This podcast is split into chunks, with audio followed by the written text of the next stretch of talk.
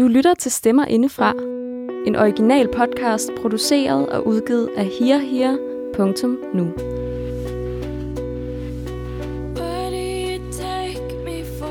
Jeg hedder Lærke Sivkær, og normalt er det sådan, at Stemmer Indefra er en podcast, der hver måned tager en ny diagnose ud af lægernes journaler og giver den en stemme. Vi fortæller ægte, mærkbare historier fra dem, der har eller har haft sygdom inde på livet. Sådan plejer det i hvert fald at være. Men i dag ryster vi posen og giver dig baggrundsviden om sygdommen cystisk fibrose. Så altså, denne episode er en opfølger til sidste episode af Stemmer Indefra, hvor vi kuraterede verdens bedste podcast-episode, My So-Called Lungs fra NPR. Har du endnu ikke lyttet til den hjertegribende historie, så hør den i Stemmer Indefra, efter du har lyttet til denne mini-episode. I dag vil vi dykke ned i, hvad der egentlig kendetegner diagnosen cystisk fibrose, på sådan en lidt mere science-agtig måde. Jeg tænker, vi gør sådan her. Jeg får producer Anders til at stille dig nogle spørgsmål, og så følger vi op til sidst. Første spørgsmål. Hvilke del af kroppen bliver særlig ramt af cystisk fibrose? Spørgsmål nummer to. Hvorfor får man cystisk fibrose?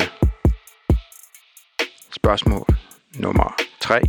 Hvordan behandles cystisk fibrose?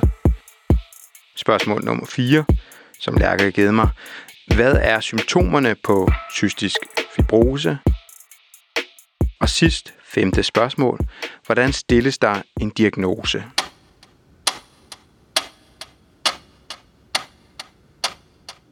Du har svaret. Eller Lærke har svaret lige om lidt i hvert fald. Værsgo, Lærke. Det første spørgsmål var, hvilket dele af kroppen, der bliver særlig ramt af cystisk fibrose. Cystisk fibrose påvirker flere organer, men særligt lunger og fordøjelsessystem rammes. Sygdommen giver sejt slim i kirtler i blandt andet lunger og i mavetarmsystem. Det betyder, at mennesker med sygdommen har kroniske infektioner og en del komplikationer. Det andet spørgsmål var, om hvordan man får cystisk fibrose. Cystisk fibrose er en kronisk arvelig sygdom, og for at få sygdommen skal et barn have arvet skadede gener fra begge forældre. Det tredje spørgsmål var, hvordan sygdommen behandles.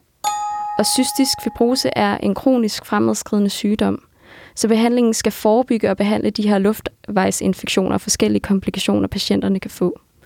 Selve behandlingen målrettes altså bakterier hos den enkelte. Der er dog flere og flere, der lever aktiv liv med både arbejde, venner og familie. Det fjerde spørgsmål var, hvilke symptomer der er, når man har cystisk fibrose. Det er forskelligt, hvornår symptomerne for alvor viser sig fra person til person. Men symptomer er blandt andet lungebetændelse og hoste. Man kan også opleve problemer med afføring og øget saltindhold i sveden. Det femte spørgsmål var, hvordan selve diagnosen stilles. Når man tester for cystisk fibrose, kan man gøre to ting. Man kan lave en blodprøve eller en svedtest. Når man kigger på blodet, kigger man efter genmutationer, og ved svedtesten kigger man efter saltindholdet. Saltindholdet er nemlig for højt hos personer med cystisk fibrose.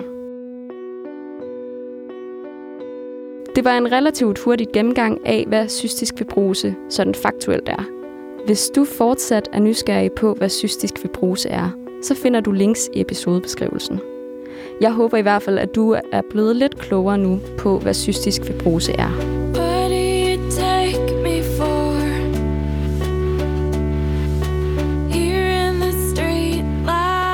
Stemmer indefra produceres af herher.nu.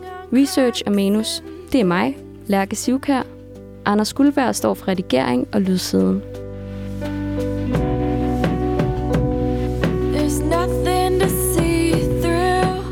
Der er lige en aller sidste ting, du skal vide. En lille hemmelighed. Hele teamet hos Hia Hia er vilde med de gode historier. Vi elsker at blive klogere på verden omkring os. Og så er vi rigtig glade for god lyd. Lyt med i næste måned, hvor vi skal blive klogere på, hvordan det opleves at være ramt af diagnosen bipolar. Tak fordi du lyttede med.